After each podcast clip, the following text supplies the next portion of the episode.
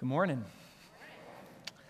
We have been in a series starting this fall that has taken us from Gen- uh, Genesis all the way to Revelation. And so through Advent, we have been finalizing this ending story, this last act in the book of Revelation. And so flip over, if you would, to Revelation 19. And if you would also, I'd invite you to stand with me as we read it. In an Eastern context, we, you always stood when you read it.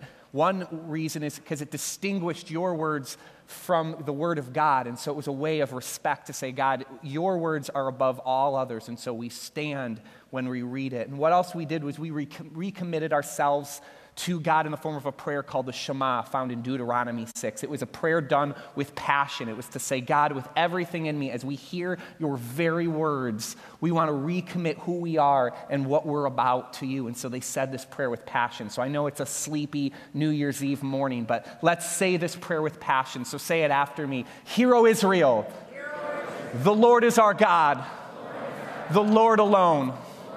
Love the Lord your God with all your heart, with all your soul, with all your strength. Amen. These are the very words of God, Revelation 19. After this, I heard what sounded like the roar of a great multitude in heaven shouting, Hallelujah! Salvation and glory and power belong to our God, for true and just are his judgments he has condemned the great prostitute who has corrupted the earth by her adulteries. He has avenged on her the blood of his servants. And again they shouted, Hallelujah! The smoke from her goes up forever and ever. The 24 elders and the four living creatures fell down and worshiped God who was seated on the throne, and they cried, Amen, Hallelujah. Then a voice came from the throne saying, Praise our God all you his servants who fear him, both great and small. Then I heard what sounded like a great multitude, like the roar of rushing waters, and like loud peals of thunder, shouting, Hallelujah, for our Lord God Almighty reigns. Let us rejoice and be glad and give him glory. For the wedding of the Lamb has come, and his bride has made herself ready. Fine linen, bright and clean, was given her to wear and the fine linen stands for the righteous acts of God's holy people. And the angel said to me, Blessed, write this, blessed are those who were invited to the wedding supper of the Lamb. He added, These are the words of God. You may be seated. Now, as part of my job, I get to uh, visit and, and, and meet with a lot of different people. I get to invited into a lot of people's homes to meet and to, to get to know them. And one of my favorite things I like to do whenever I go into somebody's home is look for that classic wedding photo. It's always my favorite. It's either exactly, it's, fitting, it's sitting on a mantle, it's hanging somewhere, and I love looking the house over, looking for this wedding photo if they're married. And, and the reason I love it is because there always is a great story that comes out of the photo, right? Either they've got the puffy sleeves or some sort of style that was definitely not in style anymore, or some story about what happened at the wedding always comes up. And so it's really always a great conversation starter to say, All right, let me see the wedding photo. I say, Come on, pull, it. I know it's hiding. If I don't see it apparently, I'm like, I know it's hiding somewhere. Like, let's, let's see it. Let's get it over with. I, I want to see it. I, I just love to look and, and to reminisce with people about their wedding day. And so, not to hold out on myself, here is Molly and I uh, about 11 years ago on our, uh, on our wedding day. Now, when I look at the picture, I think of two things. Number one, who let that child get married? Like, what? Oh, sweet baby Brian, like, you're so cute and totally not ready for any of life uh, right now. But somehow, uh, Molly's parents let me marry her. And so uh, I think that. The other thing I think of is why didn't someone hold me down and cut my hair? It's, just, it's like a mop is on this thing. And I'm just like, oh man, like I look at it now, I'm like, would you please, would somebody have spoken into my life and had an intervention and say, you're gonna, you're gonna want this cut. You're gonna wanna see pictures 10, 11 years from now of you with nice cut hair. but I didn't, so there it is. That's, that is our wedding. And when I think back on our wedding and when, I ask about different people's wedding, it's really interesting to hear how they navigated all the different customs and sort of traditions, because weddings have in our culture, like every culture, has these uh, things, these, these settings and these traditions and these things you, expectations you have to do. And some people hold to them hard and some people don't. And it's just interesting to see how different people navigated all those different things that you ought to do at a wedding. Now, one of the jokes that came out of our wedding is that Molly's mom is super detail oriented. She does not want to make a mistake. She wants to think through every little thing. And so as she began to plan for the wedding and prepare, she began to like photocopy things and had uh, different contracts and things that go on. And she had this binder. And at first, the binder was like this, and then it was like this, and then it was like that. And finally, by the end, she had gotten one of these like three inch binders, and she'd walk in with it, and it was blue. I still remember it. She'd slam like boom, and she'd like open it up. She's like, "All right, what are we, you know, what are we talking about now?" And we had this. So I always have this image of her carrying around the giant blue binder for our wedding because there's just so much, right? There's so many things you have to keep uh, account for. There's so many traditions and favors, and wh- what are we doing with flowers, and all sorts of customs that we have in our culture about how to do a proper wedding. And some people want to hold to that, and some people want to buck that system, but certainly we know and we recognize the different things that go into a wedding. But one of the favorite things we did at our wedding was um, we gave everyone sparklers or candles or some sort of light. Um, and when we were ready to go, when, it, when, the, when the, the wedding was over, they lined up, all of our people lined up the sides and lit, lit these sparklers. And what was cool about it is that it was, it was in Vermont, it was the dead of night. We were like in the woods of Vermont, so everything was absolutely pitch dark except for these sparklers and these candles that just lit up the night. And we got to walk kind of through it as everyone celebrated and cheered as we got in the car to leave the wedding. It's one of those memories that kind of is ingrained in me as, as one of the things that I think about when we do it. It's this light that was, that was lighting up the night. They gathered with sparklers and candles lit. I'll never forget that. Now, our passage this morning, one of the final scenes of the Bible, places us at a wedding feast. And just like us, the world of the Bible had its own customs and traditions and steps and preparations that went into a wedding. And what I want to do this morning is I want to explore some of those customs and steps because I think you're going to find that as we understand how the, Bible, the world of the Bible did a wedding, we're going to see some great insight into what Jesus is up to. Because Jesus is inviting you to a wedding. Jesus is inviting you to a wedding. So let's take a look at a few of them now. If you have your insert, you can grab that from the bulletin. We'll be walking through that first. And the first one is this there is these steps to a marriage. Kind of like what we do with an engagement, and there's sort of this season of getting ready for it, and then you have the ceremony. This was very uh, uh, the same. This was uh, typical of a first century wedding as well. And so there was sort of this uh, betrothal period that happened. And betrothal prepared you for the marriage. The betrothal prepared the marriage. Now, the first part of a marriage custom was the betrothal, where you kind of figured out and you, you talked with the other side of the family and you gave these and you set sort of these obligations and the expectations of what was going to go into it. We actually talked a little bit about this already earlier in the, uh, in the, uh, in the series. What would happen is, is that the future groom would take a cup of wine and he would offer it to the bride or the bride to be. And he would say, This cup I offer you. And in turn, he was saying, I love you and I offer you my life. Will you marry me? Sort of like what we do when we get on one knee. This is how they uh, formally engaged the wedding process, kind of started the wedding process, is with a cup and it was given to the bride, and he'd say, This cup I offer you, in a sense, saying, Will you marry me? Now, if she drank the cup, she accepted the proposal, and they began their life together, and they began the preparations for their life. And at this point, if she did accept the cup, then a bride price would begin to be negotiated because no father in law is giving a bride away for free. Now, this doesn't necessarily happen anymore in our culture, but I think it's actually kind of a cool thing, right? So, the, the, the two sides of the family, particularly the groom, would negotiate with the father in law and they would set a price for the girl.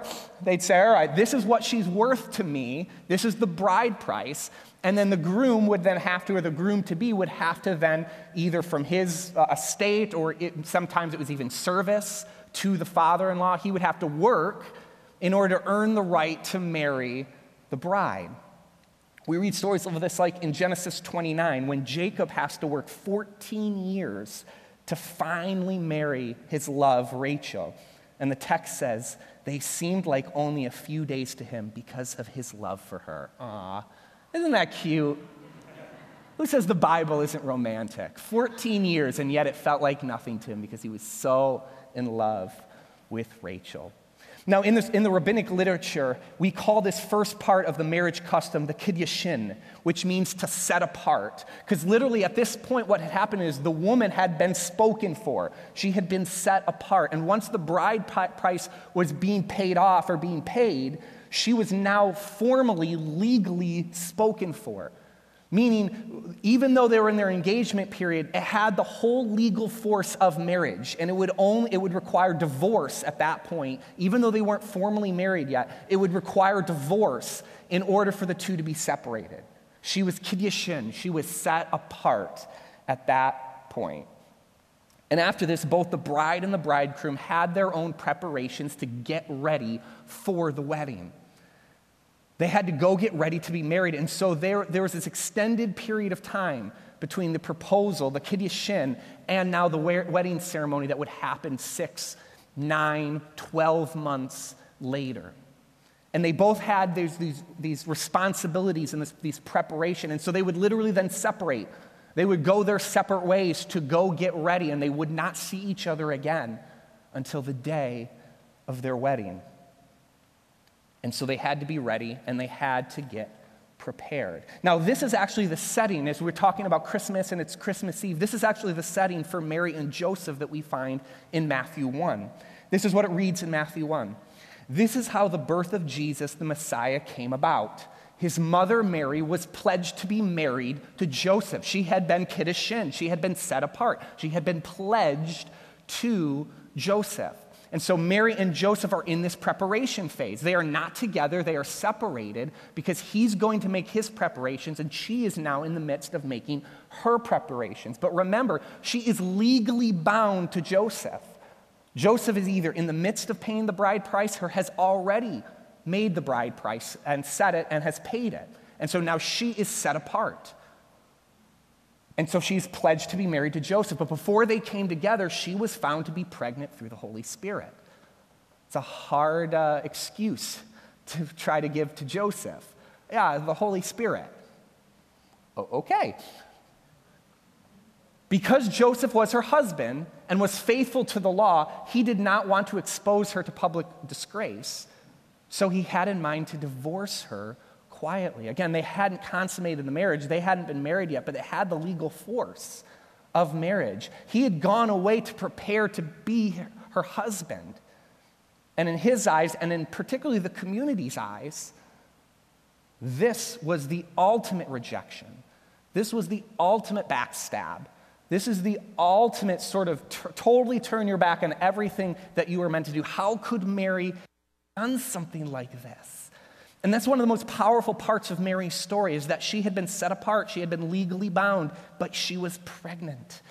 And the shame and the disgrace attached to her would have been overwhelming. The whore who betrayed her family and her husband. But if you remember the story, and if you remember the story of the woman who was caught in adultery in John chapter 8, you know that it wasn't just Mary's reputation that was on the line, her very life was on the line too. That's why Jesus needs, or that's why God needs to send an angel to Joseph. But like, listen, I know this is like crazy, and I know you're actually needing to follow the law, and by law, you need to divorce Mary, but we're doing something here. She did not commit adultery. This is not what you think it is. But this sort of marriage custom is right at the heart of the, of the Christmas story. A girl rejected by her community a girl who's looking over her shoulder for her very life, who's accepted this call to bear the Savior of the world, and a husband who's willing to take her and be her husband despite the fact that she's pregnant. It's a powerful, moving thing when you put it sort of in that first century context. So, where is Joseph in all of this? We sort of know what Mary is. Mary's there. Where is Joseph in the story? Well, he's doing what any bridegroom would do he's preparing a place for her. The bridegroom prepares a place. The betrothal prepares the marriage, the bridegroom then prepares a place. You see, what a young man would do is he would then go home after this kiddushin. He would go home and he would go to his father's house and he would prepare a place for them. The son would build a new house onto his father's existing one.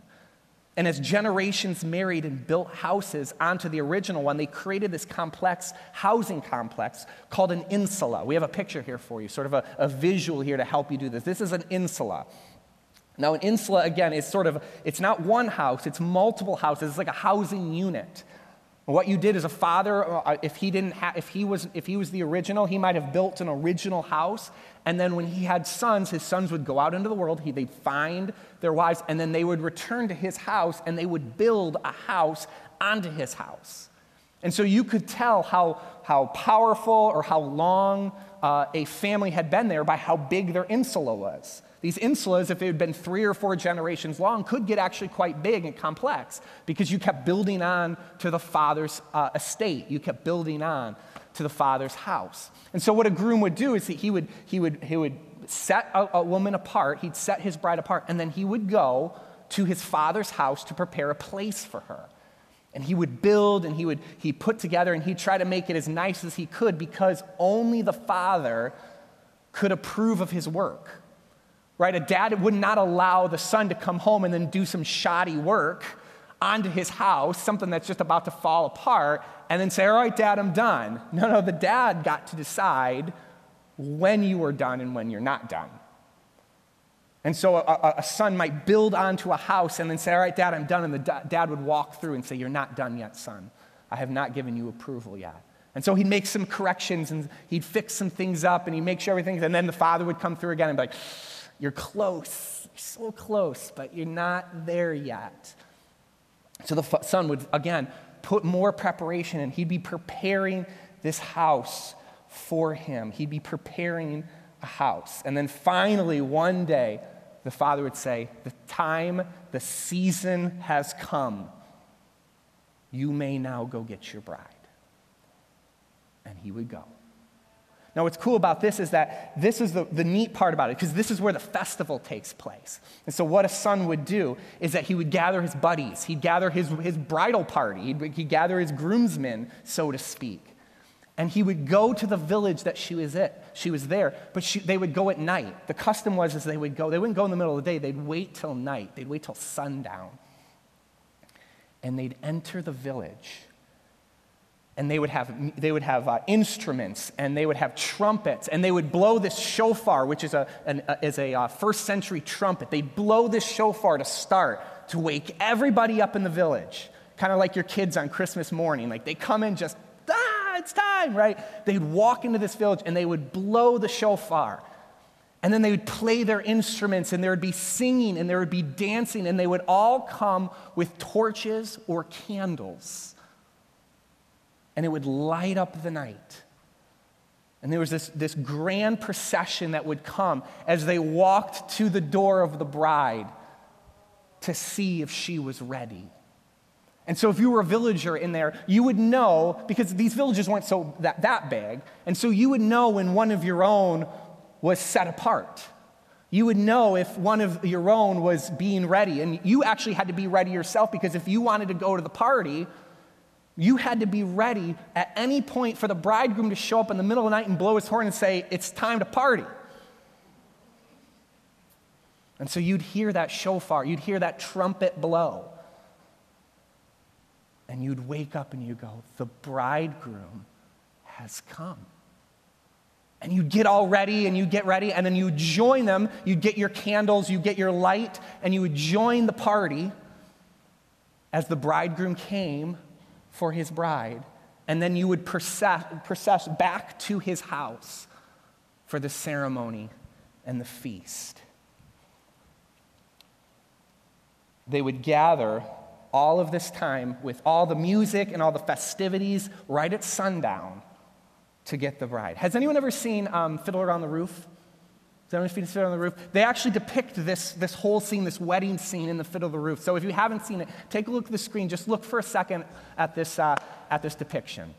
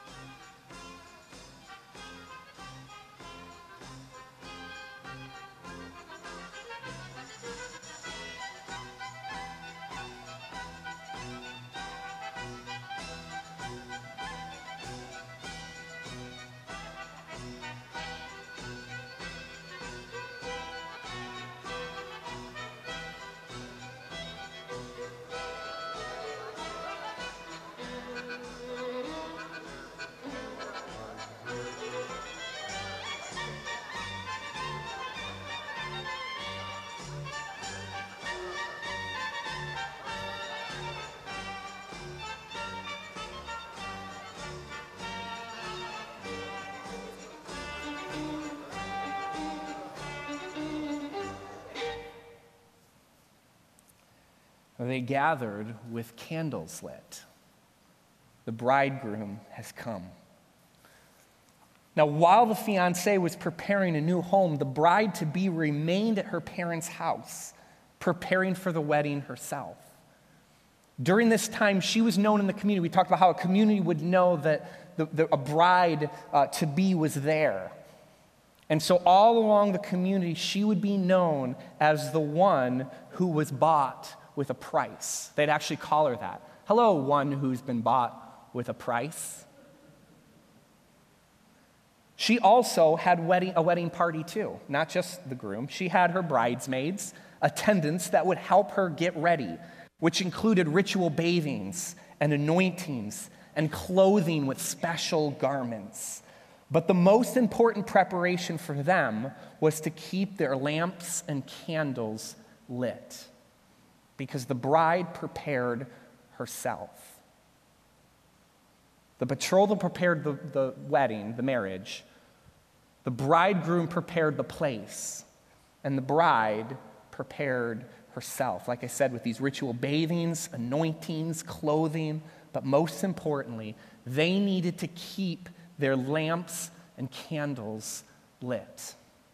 And the reason was is that when the groom returned at night, he would look for the lamp to see where she was. He needed to make sure in the dark of night, because again, when we're in Williamsville or in Buffalo, the glow of the lights, you can see things. But when there's none of that, you walk into a village and it's pitch black. And you needed to know where your bride was. And so the attendants and the bride, their main job was to make sure they had enough oil in their lamps. They needed to make sure they had enough candles lit so that at any time when the bridegroom showed up, he would know where they were and he would know that she was ready. And so she had to keep it. And she would wait months, six months, nine months, or even longer for her fiance to return. And while she knew that it was her season, she did not know the exact time or date of when the bridegroom would come for her. And the key here is that the wise bridal party was well prepared for the groom's arrival. The wedding feast at the bridegroom's house was the high point of the celebration, and to miss that was to miss everything. If she was prepared, the couple would see each other for the first time, and a crown, he would bring, the, the bridegroom would bring a crown and place it on her head, or a wreath, and place it on her head. And the two bridal parties would join together and process with the lights aglow to the new house, the new place for the wedding ceremony, and the feast that would last a week. Talk about a, a good party. And not only that, after the feast, it was custom for the couple to live in the new house for a year without any work or taxing responsibilities in order to lay the right foundation for the marriage. And that comes from Deuteronomy 24 5. It says this If a man has recently married, he must not be sent to war or have any other duty laid on him. For one year, is he is to be free to stay at home and bring happiness to the wife he was married. Sound good, ladies? To lay that foundation for a marriage. So you get married, you get a year off to be together, and specifically for, for the groom, to make his wife happy. You see, the power of this is that Jesus takes these customs and these traditions to explain what he's doing. Because Jesus is inviting you to a wedding, and you are the bride. Because on the night in which Jesus was betrayed, he took a cup and he gave thanks for it, and he gave it to his disciples, and he said, This cup I offer to you, in effect saying, I love you and I offer you my life. Will you marry me? And he paid the bride price with his blood.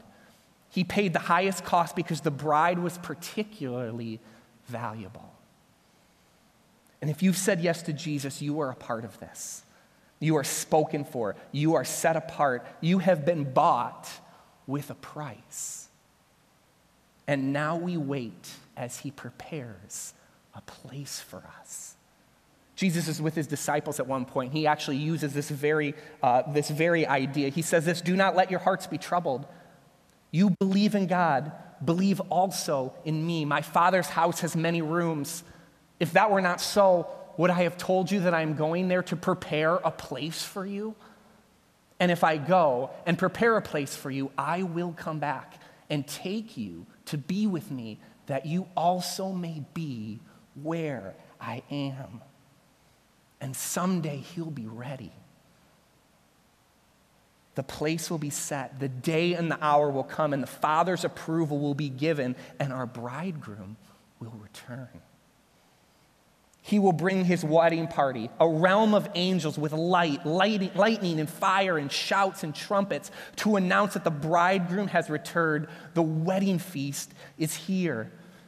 Hear this in Matthew 4 as he explains the last days. He says this For as lightning that comes from the east is visible even in the west, so will be the coming of the Son of Man.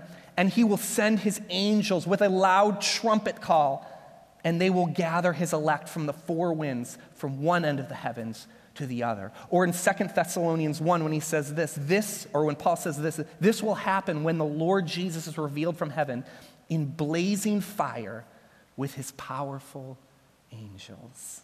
You see, they will gather with candles lit. And Jesus is preparing this place for you. So the question is are we preparing ourselves? Jesus tells another story about 10 virgins, 10 unmarried, 10 attendants, and he says this in the passage.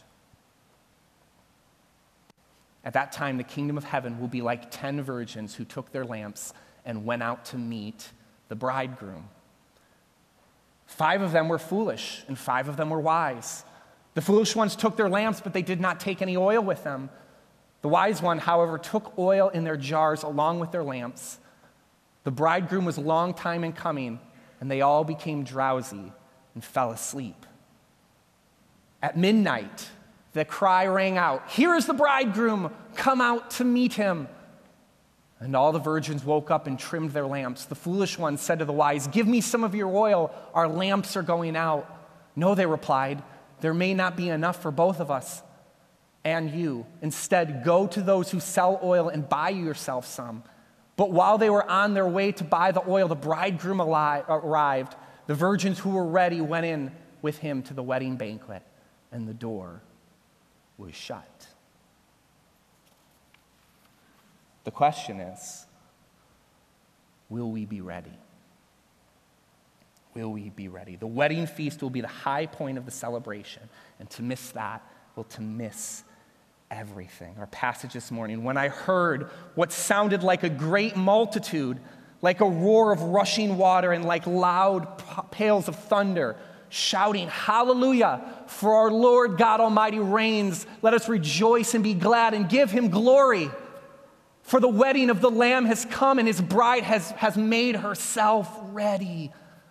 Fine linen, bright and clean, were given to her to wear. Fine linen stands for the righteous acts of God's holy people. Then the angel said to me, Write this Blessed are those who are invited to the wedding supper of the Lamb. Which leaves us with two questions. Number one, are you invited? Are you invited? Jesus looks at you with love in his eyes and offers you a cup. This cup I offer you. I offer you my life. Will you marry me? He has already paid the bride price for you, the highest price on the cross, because you are that valuable. Do you know the bridegroom? Have you allowed him to pay the bride price? Are you known as one who is bought with a price? And if you haven't given him an answer yet, he's waiting. Will you say yes? And if you have said yes, if you have accepted that cup, are you ready? I'll invite the band to come up as we close. If you have said yes, are you ready? When you go to a wedding, there's this moment. I don't know if you remember, but there's this moment when everyone rises and the door swings open and the bride enters the room. Now, at that point, most people turn around to look at the back of the door to see the bride walk in. But when I go to a wedding, I don't look for the bride. I'm going to see the bride, and she's going to be lovely and she's going to be beautiful. But in that moment, I look at the groom because there is something mystical. There is something hauntingly beautiful about seeing a groom look at his bride for the first time. Something unimaginably beautiful when she walks in and the groom sees her for the first time. Friends, I want Jesus to look at me like that. I want to walk into his glory someday. And that look I see on groom's face, faces when the bride walks in for the first time, friends, I want Jesus to look at me like that. And so I want to be ready. I want to bathe in baptism and allow the Holy Spirit to direct my steps. I want to be anointed in prayer. I want to be clothed and crowned in righteousness. And the passage says that our white garments will be our righteous acts. And earlier in Revelation, it tells us that to those who are faithful, I will give you the crown of life. See, I want to have enough oil in my lamp so that when he comes, he'll know I'm ready. I'm ready. And when I fail, and I will fail at this, I rest in the fact that the bride price has already been paid. It is finished.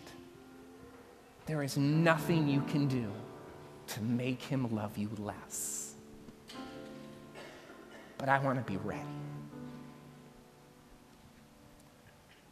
Tonight, during our Christmas Eve service, we'll close with the singing of Silent Night and we'll light a candle. And when our community comes and lights those candles together, I'll be picturing us in heaven with candles lit. Because tonight and over this season, we anticipate, we look forward to, we celebrate that Jesus has come. But there's also a deep longing for the fact that Jesus is still yet to come.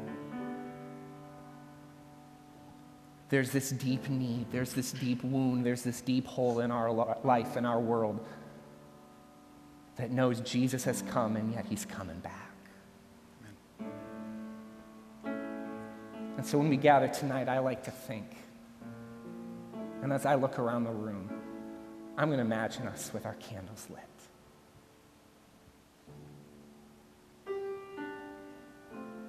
Waiting for our bridegroom and celebrating when he returns. That as we sing and as we gather with our lights, that, that image of the festival, of the feast that will never end.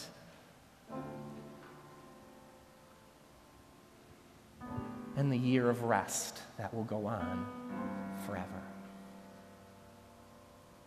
And so we'll sing with candles lit. Let's pray. God.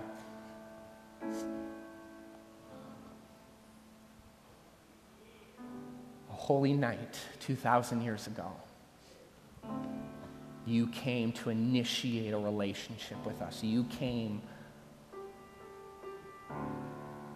find us, to seek us, to save us, to pay the bride price so that we might be in relationship with you. And we will sing with all of our hearts that you have come and that we, are, we have been bought with a price. But Lord, there's still a longing as we wait for you, our bridegroom, to come back. So, Lord, help us to be ready. Help us to say yes to you, to bathe in that baptism of the Holy Spirit, to be, to be guided and to be nurtured and to be moved and directed by you to be anointed in prayer, lifting up ourselves, lifting up others, lifting up our church, lifting up our world. And Lord, may we be clothed in righteousness. May we be clothed in a way that sets us apart because of your goodness and your love. Lord, may we have enough oil in our lamps. And Lord, we celebrate tonight that you have come and you will come again. So our lamps are lit, our candles are on, and we anticipate you, Jesus. We thank you. Our bridegroom, our friend, the one who has bought us for a price. We look forward to that wedding feast someday, God. May it be so, and may we be ready. In your name I pray.